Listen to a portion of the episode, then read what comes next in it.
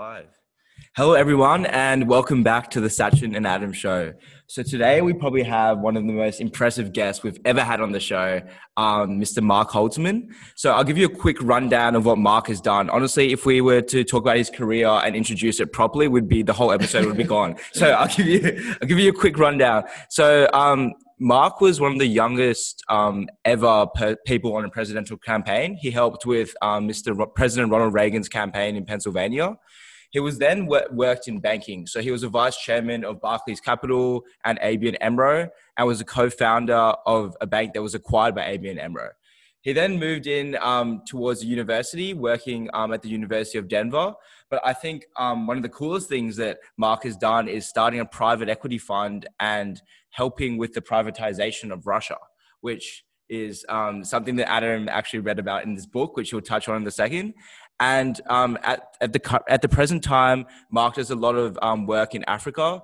Um, he's worked in Kazakhstan, and your current, um, your current work is in Rwanda. Is that correct? Rwanda, Zimbabwe, and Kazakhstan.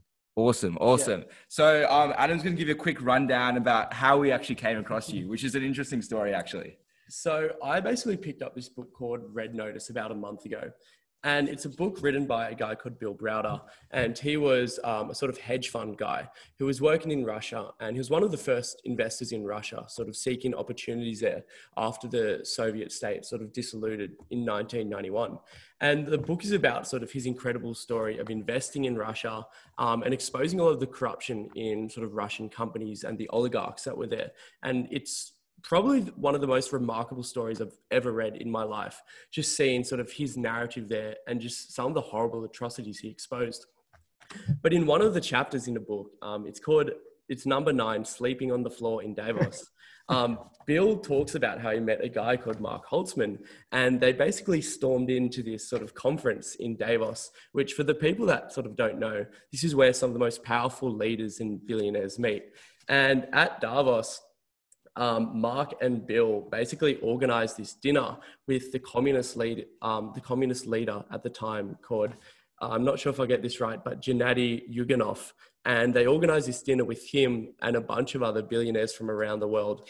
And Bill gave Mark a really, really big rap in his book, calling him literally the most capable networker he's ever met in his life.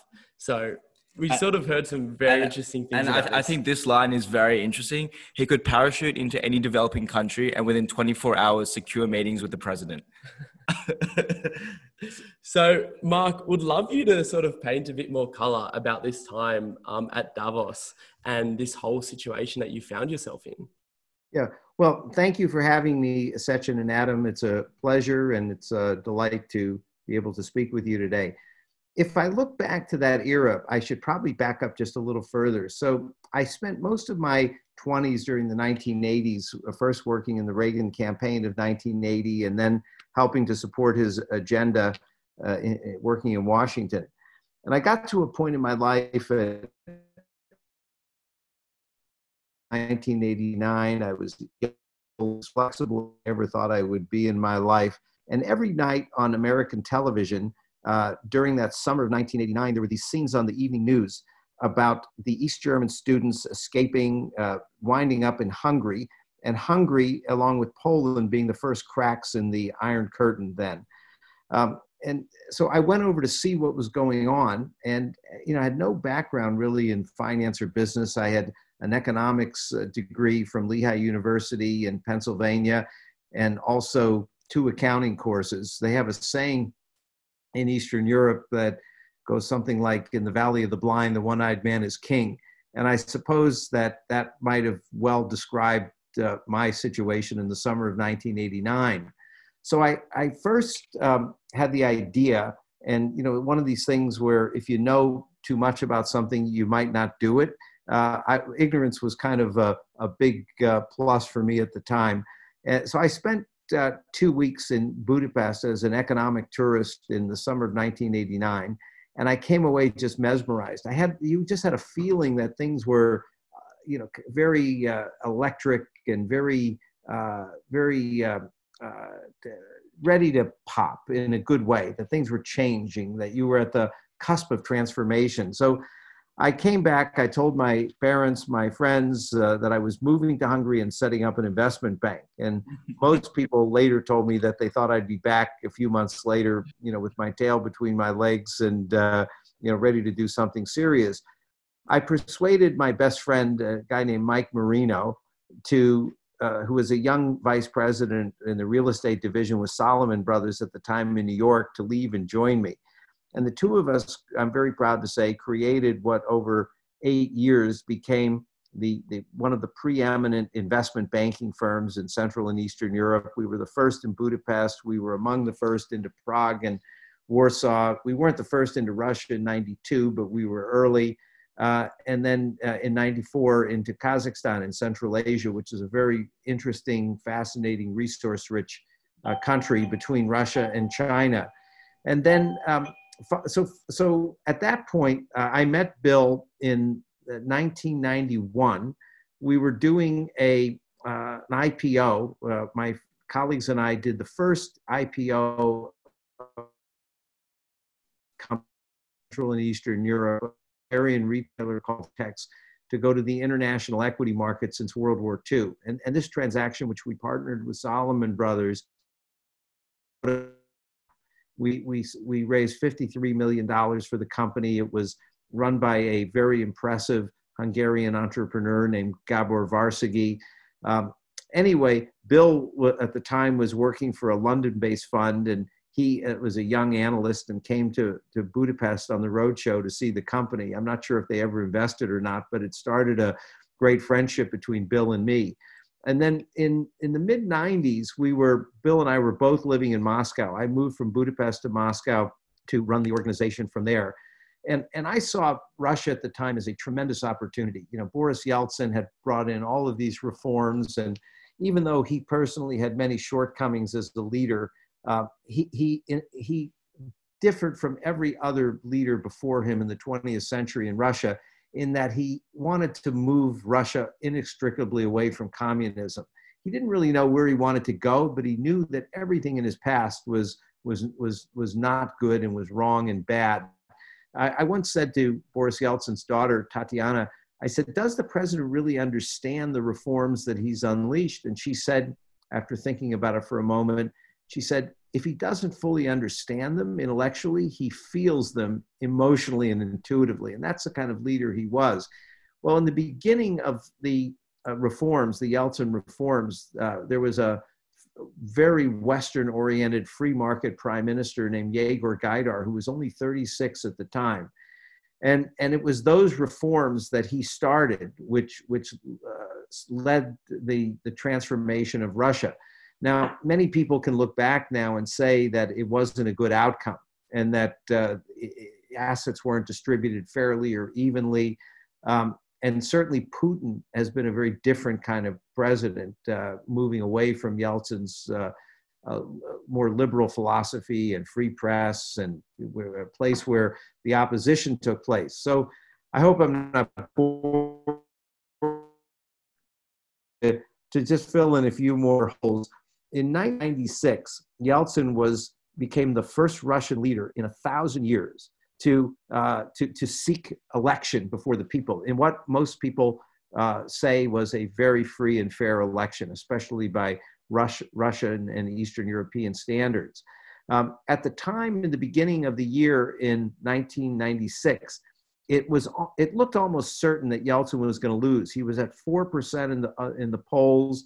And the, the leader, Gennady Zyuganov uh, of the Communist Party, uh, was saying that he was, you know, pro-privatization, pro-free markets, and he was following the lead of some of the more reformed um, uh, politicians that were coming out of the center left in Poland, such as the very remarkable and dynamic president Alexander Kwasniewski, who, as a former communist himself in the in, in the late 19 80s uh, became one of the leaders of the transformation of the establishment of the equity markets and really laid the economic foundation for Poland to join NATO and the European Union. Uh, so there were people in the West, myself included, who was, was quite impressed by Zyuganov. And I thought, you know, well, this, this, this might not be a bad outcome. It might, in fact, be a good outcome for Russia. Because what we found was that, that the people from the center left were more effective at implementation and execution. That that the people coming from the right were, you know, sometimes Christian Democrats. They had been in opposition or or illegal undercover uh, opposition, you know, for for decades, and these people didn't have experience of government, and you know, we saw these cycles in these Eastern European countries. Anyway.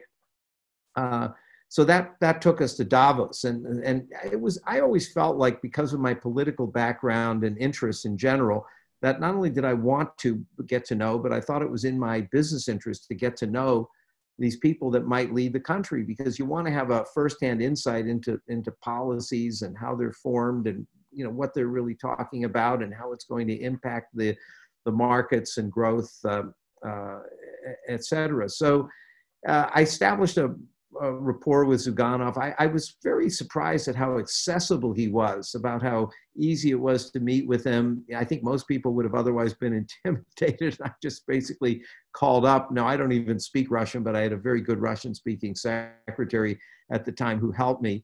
Um, and and I, I got to know him, and I, I said to him, I said, uh, Gennady, I said, are you going to go to Davos? You should go to Davos. And uh, um, anyway, aspiration of mine to to be part of the World Economic Forum and to attend this meeting of the, you know, what looked like always the good and the great in, in the world. Um, but as Bill explained in his book, it, it, it wasn't so easy, but we figured it out. Wow, that's um that's quite a story of um definitely that sort of uh, dinner that you organize. Just to mention, some of the people that were at this dinner were George Soros and Jack Welch at the time. Um, it seems like you have some crazy skills at connecting and uh, networking with people, especially people that aren't sort of in your inner circle. Well, how did you sort of do this? And is this like a skill that you developed in your political career? was it something that you had from a, a very young age? Well, actually, it's not something that came naturally to me. I'm more of an introverted person at heart. Uh, you know, in in a very extroverted world. Uh, you know, the banking, finance, business, commerce. Uh, uh, thing you, you learn. So I think there are a couple of things I would say about that. Number one, if if you want to establish networks of people and you have to do it from a very sincere and genuine perspective. You have to really enjoy meeting people, and I do. And and then once you do, uh, you have to be disciplined enough to establish a structure of keeping in touch with people in a very again sincere and genuine way, not in a. I mean, you'll you'll hear these stories of people that you know w- want to form these LinkedIn lists and uh, and keep in, uh, you know reach out to people. Well, the, what I always found in life was several things. One is that by the time you needed a relationship, by the time you needed uh, to rely on someone to your benefit, if you didn't already have the relationship based on trust and goodwill and sincerity, it was too late. Uh, I mean, that's a very basic idea, but it's it's uh, it's it's a truth of, of the world. And the second thing I learned is that once you friendships, that it takes a lot of work. It's a lot of effort, you know, to organize your your contacts. I mean, there are people that say that in life that it's really hard to have more than you know 100 or 150 genuine relationships. And I guess I consider myself to be very blessed that my career has taken me to, to politics, banking and finance, back to government again in Colorado, and then to higher education as president of the University of Denver, and you know then back to business and geographically, uh, I'm a big fan and aficionado of emerging frontier markets. So I had my experience in Eastern Europe, and then I got to live in Hong Kong and in the heart of the Asian tiger markets for seven years. And now, for the last decade, Africa has been my passion. And, and when you kind of overlap all of those concentric circles, you know, you find that there's there there's some overlap, but you know, it, it gives you the pleasure and the benefit of having a very broad base of people over life that you've gotten to know. And then it becomes you know a, a, an effort. It's a big effort to to maintain these friendships and, and relationships. And not everybody can do everything. Um, and and then then the other thing that i would say is that just back to uh, uh, uh, that davos in 1996 um, Zyuganov told me at the time, and, and, and in fact, not only me, but the front page of the Wall Street Journal and the international media of the world, that he respected private property, that he was, you know, for very positive on on human rights, and that the property that had been distributed by Yeltsin, even if he didn't agree, that he wouldn't forcibly seek to expropriate or take it back. He even used words like there would be, you know, blood in the streets. Well, that was one side of Gennady Zyuganov, who, who I happen to find a, a, a likable person. In, in, but then he would go on the hustings and on the stump in Russia, in rural Russia, and he would talk about, um, you know, expropriating property, redistributing wealth. He would talk about, uh, I mean, he was he was very hypocritical. Um, you know, he would he, he would spew which you know eh, when when I first met him, it was the exact opposite of what the guy tried to convey. So I quickly realized that this guy was not the real deal. Um, and as a result, uh, um, you know, other than that breakfast, really distanced myself completely. In fact, I did everything I could to help election effort. What happened in Davos that year was quite historic, and Bill talks about it in the book, um, which is, by the way, a courageous tale of probably one of the most impressive people of unlimited integrity and and, and ability that I know, and that is Bill Browder. I mean, he's a remarkable person. I mean, he talks about in the book for the Communist Party of America and ran for president against FDR. And yet it must be spinning in his grave over the fact that his grandson, you know, became the apostle of capitalism to, to Russia, uh, running the biggest Western uh, uh, investment fund at one point having over 5 billion under management. But nonetheless, back there and you know, be, being living in Russia and being maybe one of 20 or so expats our age. I mean, and there was a an incredible group of people. Mike McFaul from Stanford University, who later went on to become the U.S. ambassador to Russia under Obama. Chrystia Freeland, uh, who uh, was the correspondent for the Financial Times of London during all those years, uh, went on to become the deputy or the foreign minister and now deputy prime minister of Canada. Uh, you know, I could take you through uh, any one of 20 of us that were there at the time that uh, and and and the alumni group was amazing. We used to always gather at this rather seedy pub in russia uh, near the university uh, the moscow economic university called the hungry duck. It was known as the duck. And uh, you know if i could travel back in time to the mid 1990s and you know we could all know where we would wind up in life i think people would be uh, would, would, would, would be very pleased. But and um, you know that was what happened was all of the oligarchs. There were about eight or ten of them at the time that were the leading business people in Russia.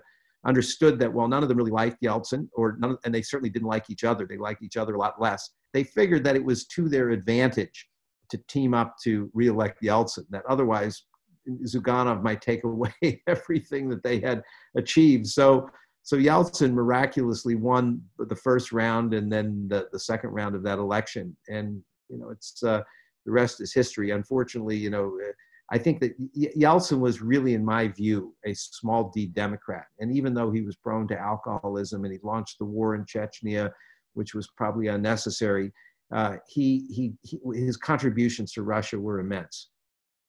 Yeah, that that's incredible. Like, yeah, that's already quite a story there. I think that I think that the two things that really stick out to me about you, Mark, is that you get yourself into incredible situations, and then when you're in those situations, you make things happen. So if we could wind down, wind back the clock a little bit, and talk about your time um, as a young man in America, um, helping out with Ronald Reagan's campaign, um, the young, the youngest person ever in Pennsylvania.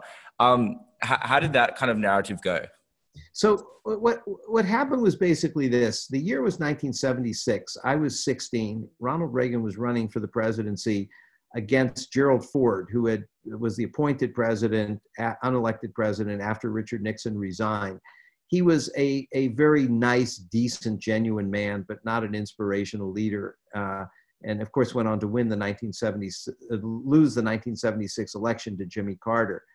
So Reagan um, gave a speech, and, and I was 16, never interested in politics. Uh, um, my parents, if anything, were two kind of liberal Democrats that had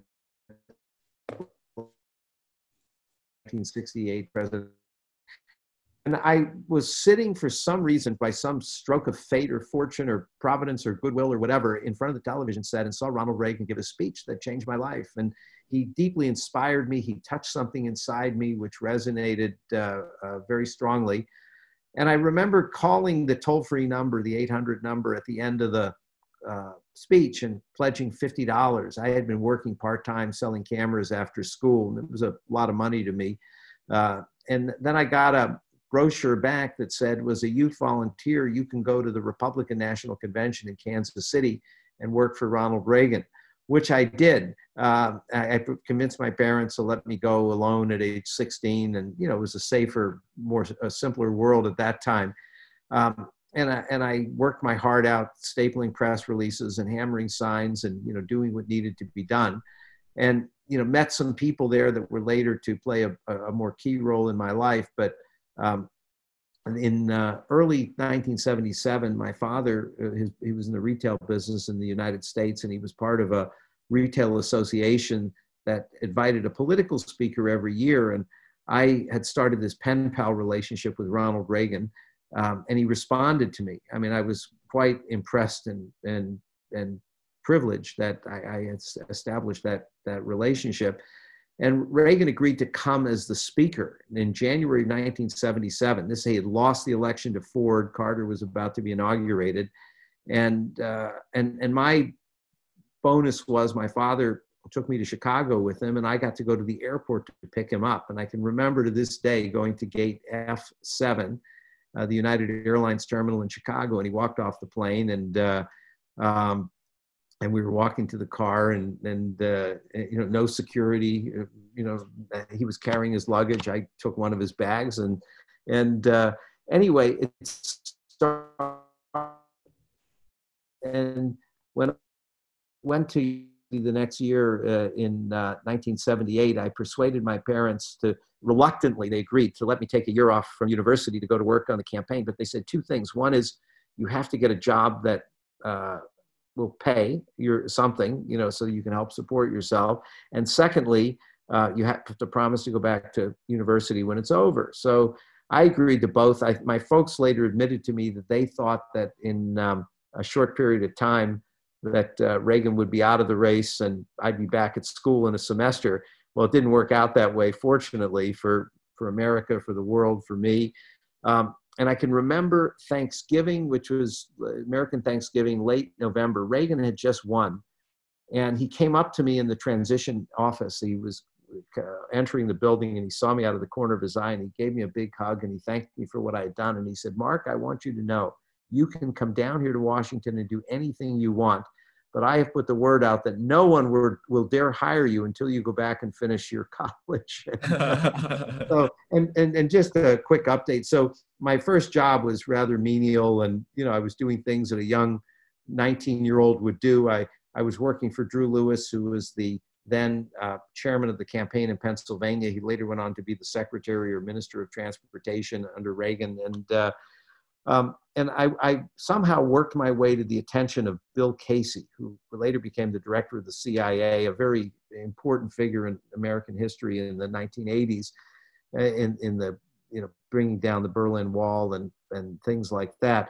And Casey had just been appointed. There was a big shakeup in the campaign, and he was made the campaign chairman. And I remember I was standing in the campaign headquarters in Washington one day. The Pennsylvania primary had just finished, and I went down to Washington with Drew Lewis, who became head of the Republican National Committee.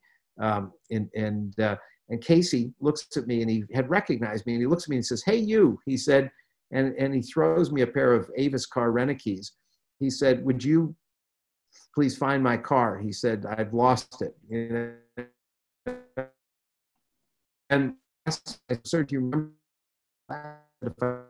You know, and uh, he was rather and uh, I was later to learn that was just his exterior, that he was really a big teddy bear and, and a lovely, lovely human being. Anyway, I, he, he had asked me to be his executive assistant. And, and, and you know, I found myself, you know, at uh, literally having just turned 20 at the center of, you know, this presidential campaign. And, and a, few months later in August, Casey came to me and he said, we want you to go be the executive director, the, the basically the CEO of the campaign in Pennsylvania. I was 20, I was barely shaving and, uh, hmm. uh, you know, looked like I was about 15. And, and, and in fact, there were some senior people in the campaign then that objected to my doing this because Pennsylvania, Illinois, and Ohio were the three top targeted swing states in the 1980 election. And their, their argument was, not a bad argument, by the way, that, uh, uh, that I would uh, give the impression that the Reagan campaign had written off Pennsylvania. uh, you know, sending a young kid to run the campaign. But and I remember on the, the first time uh, Reagan came to he he visited Pennsylvania 13 times between the uh, September 1 Labor Day and the the uh, election day over about 11 or 12 weeks. And each time, you know, I was involved in in in the visits uh, as well as other preparations. So I, I met him, uh, he landed in Lancaster, Pennsylvania in August of 1980, and I met him at the airport and rode with him in the car to the first event where he, he, he said to me, he said, Mark, uh, you know, you're doing a great job. I've gotten fantastic reports. He said, we have every confidence in you. We wouldn't given you, we wouldn't give you this responsibility. He said, but you need to just understand that, you know, you, are young and you look young and you're going to be giving instructions and orders to people many years your senior. And I, I don't know what possessed me to say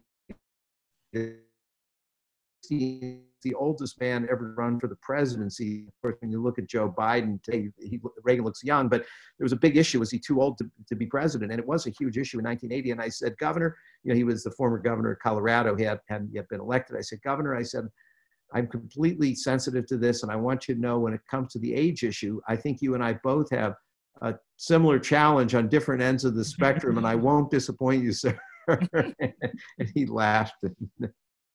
wow, that's that's such an intense thing to do at a young age. Yeah. Just thinking someone in at 20 years old while they're at university running a statewide campaign of someone that was going to become such an influential and important president um, in American history. Crazy. Like uh, we're sort of already starting to understand where a lot of the skills which you sort of um, showed at like Davos and in your later career where they were formed and how this whole narrative worked. Um, it's absolutely fascinating. Yeah, Mark, when's your book coming out?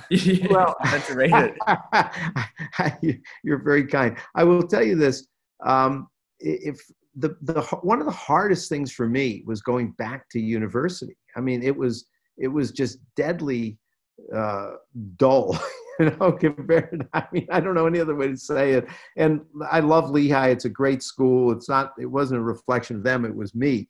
But uh, uh, you know, so I finished. I had three years to go, and I finished it in in less than two. I took overload you know credits uh, you know double summer sessions. I just wanted to finish and get down to washington uh, which i did in early 1983 but uh, um, you know it was it, i feel myself very privileged to have been there. I'll i'll never forget it was you know the 1983 uh, when i when i started it was 20 years after the assassination of jfk and there were all television on the you know 20th anniversary of this nation. Um, and and I remember one day walking by the Oval Office and looking in, and it was empty. The president wasn't there, and he had the Resolute desk, which was the same desk that JFK had. And I remember thinking, how lucky am I, you know, to be here? And I'm looking. This is the desk where you know JFK worked, where Ronald Reagan, you know, was president, and you know, and and to me the, the, the allure and the excitement and the stimulation never never went away. And it it did though i will say say this adam and Sachin it did for a lot of the people that were a little old there were a few contemporaries but but people that were a few years older than i still young of course in their 20s it, it, it, went away. And that's one of the things that prompted me in 1989 to not stay in Washington, to not remain in politics, and to kind of take the risky, you know, the road less traveled, as is, you know, sometimes said in a well-worn way, uh, you know, and, and to go to Eastern Europe. Yeah, wow, that that's absolutely fascinating.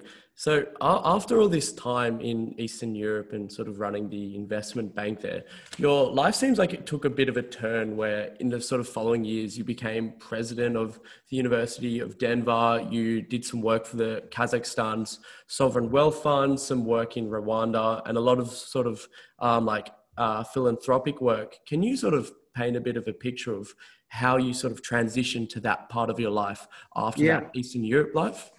Yeah. So in 1997, eight years after I went to Eastern Europe, my partners and I sold our business to ABN AMRO, the Dutch bank. At the time, they were the, or, excuse me, to MeesPierson, which was owned by ABN AMRO, the 11th largest bank in, in the world.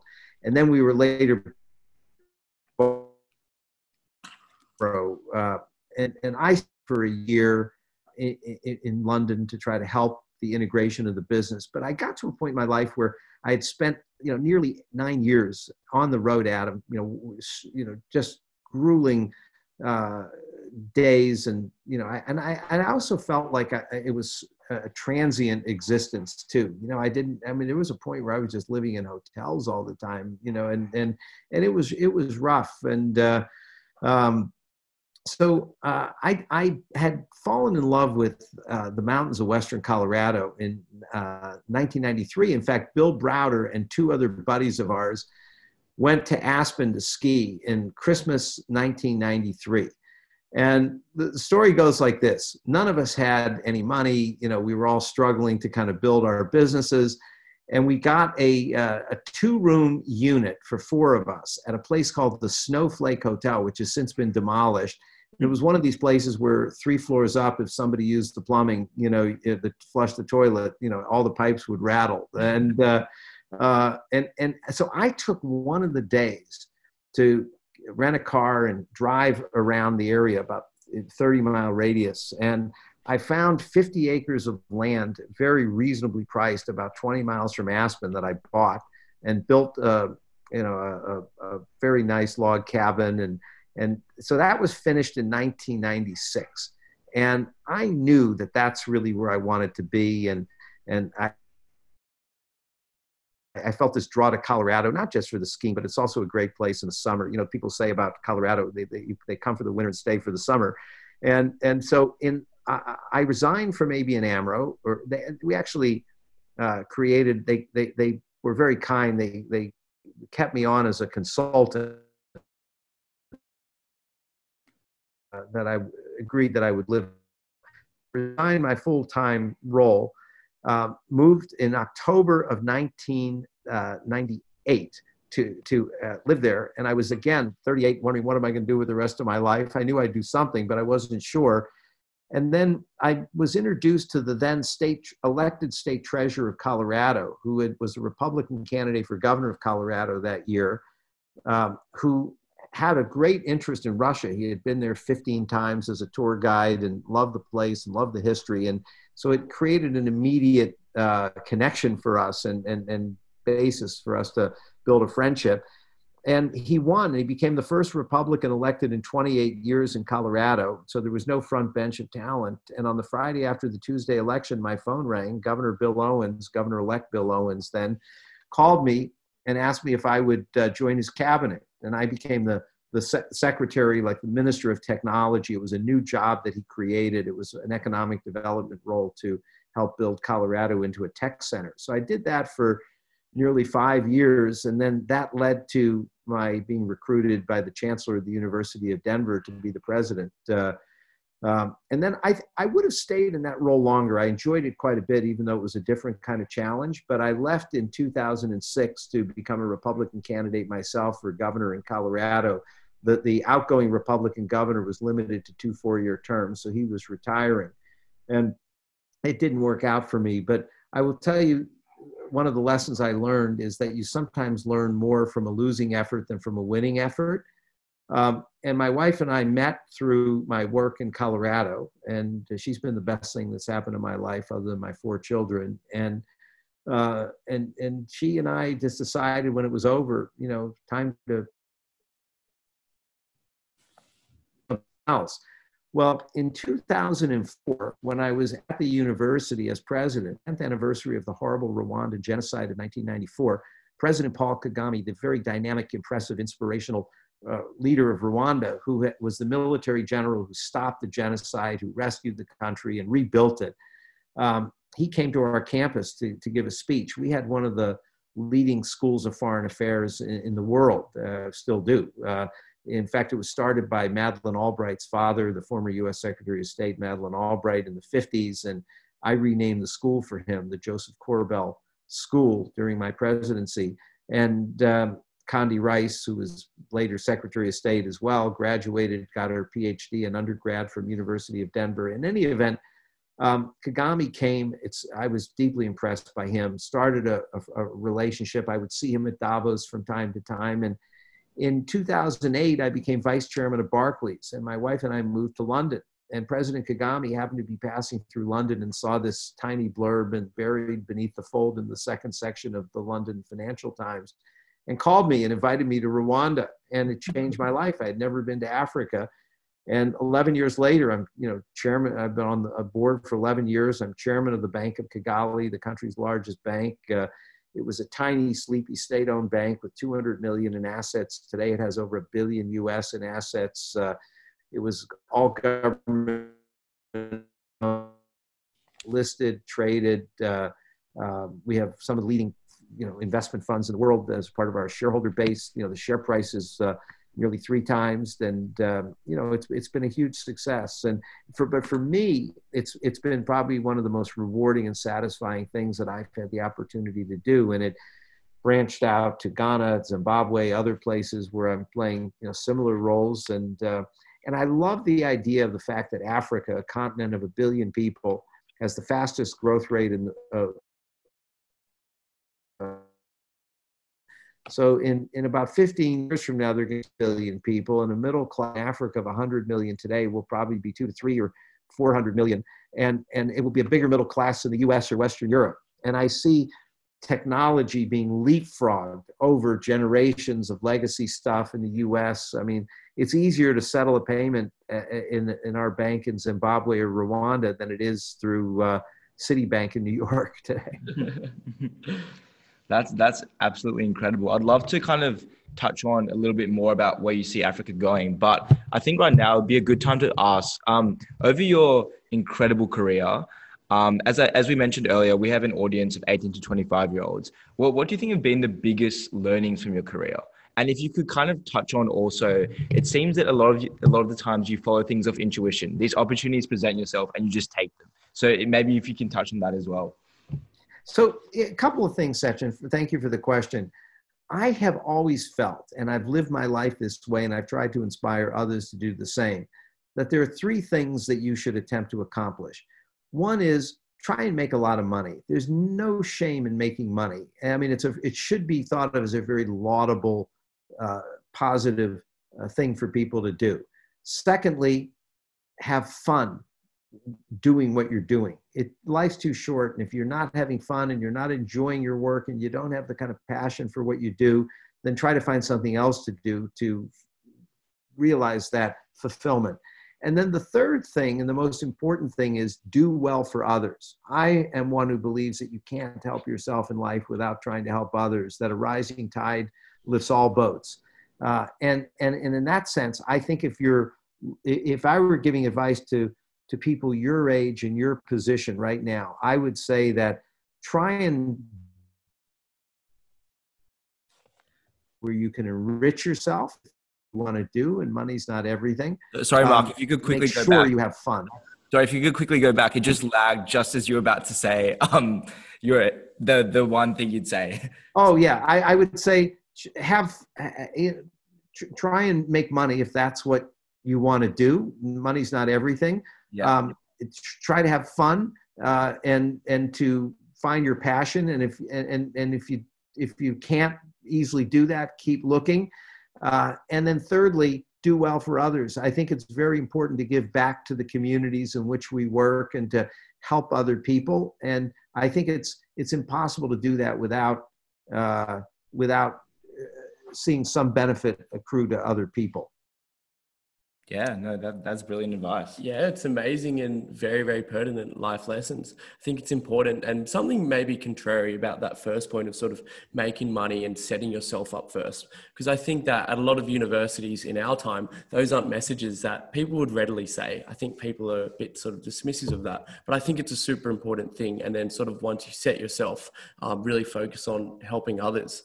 Um, so I'm wondering, where does the sort of future lie for you? Because it seems like a lot of your passion right now is helping developing and emerging markets. And you can sort of see the passion in your eyes about the growth that some of these places are going to go through. Like you said, Africa's middle class is it's just going to go sort of exponential over these next 10 and 20 years. And we're seeing a lot of brilliant um, technologies, especially payment technologies, arriving in places like Kenya, Rwanda, and Zimbabwe. So is this sort of going to be the focus of your life for the next next chapter, this sort of um, developmental side of things? Well, it's hard to say. You know, I, I just turned 60 this year. Um, I've got, as I mentioned, four young children under 12. So that keeps me, you know, very active and, uh, and engaged. And, you know, I don't see myself retiring in any want to do that. Um, but I also uh, love living here in New Zealand and I love nature and I love hiking and biking and spending time with my children and being a chaperone at Cub Scouts and you know right now with my son on the Alpine racing team or uh, you know the, the, the things that my my girls do. So uh, you know from that point of view, uh, you know I, I hope to serve as a, an example for them and to be able to inspire them to find their own passion, what, whatever that is, wherever it lies. Yeah, no, no, that's incredible. I think um, as our Oh, okay. So I thought it lagged. As our kind of flagship last question, I know you've um, touched on this already. You've had such an incredible career. You've done so much, and I think a lot of our audience listening to your story, you're going to ignite a bit of a fire in their belly of just going out and doing going lots of di- yeah, going on adventure and doing lots of diverse things. So if you could leave, leave our audience with one singular thing from your experience, from your learnings, from your career, what would that be? Well, never accept no for an answer. Uh, you know, it, you know, be respectful to authority. Uh, don't be an obstructionist. Uh, you know, work within the system to change the system, but at the same time, um, you know, don't say it can't be done. You know, at this time of COVID, you know, one of the people's favorite excuses is to say, you know, oh, gee, we, we, we've been disrupted by COVID. Well, you know something, that that that's not a good excuse you know and and and I, I would say that there are a lot of smart people in this world Sachin and a lot of people with good ideas but i would say 90% of success is is about execution. You know it's about showing up. And and you know i mean there were people that told bill browder and me that we couldn't go to and you know just a funny addendum to that story.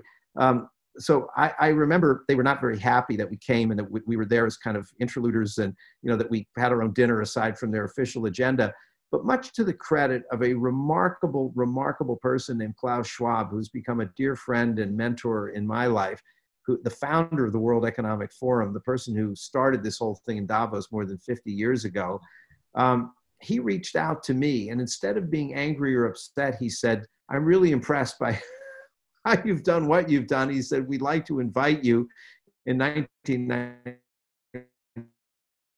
people chose Young Global Leader Program. It was then called the Global Leaders for Tomorrow at, at, the World Economic Forum in Davos. So I was able to legitimately go through the front door. And, and, and through that, that experience, you know, I've met mentors like Bill Gates and Michael Dell, and uh, you know the the class I was in included you know actors like Jodie Foster and you know people like sadly JFK Jr. you know who's passed away, but um, you know it, it but but it was because you know I didn't accept that it couldn't be done, and and it, it doesn't make you special, you know, but uh, you know most of life is about con- adhering to conventions and kind of going along to get along. And, and again, I, I want to restate, I think you work through the system to change the system.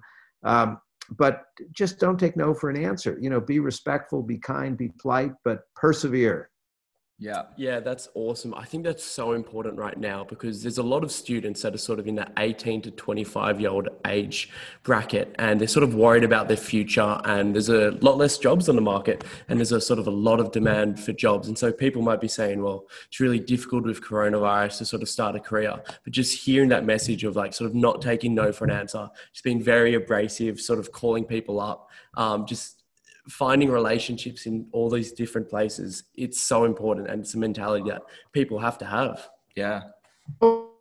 Hopefully, hopefully I didn't come abrasive, but uh, anyway. maybe that Yeah, wasn't the right word have but i just meant sort of like a go-getter Yeah. And I think um, for all our audience listening, if in the future me and Adam do something weird, like go to Morocco and start a private equity fund, Mark is the reason why. So um, thank you very much, Mark. This was absolutely incredible.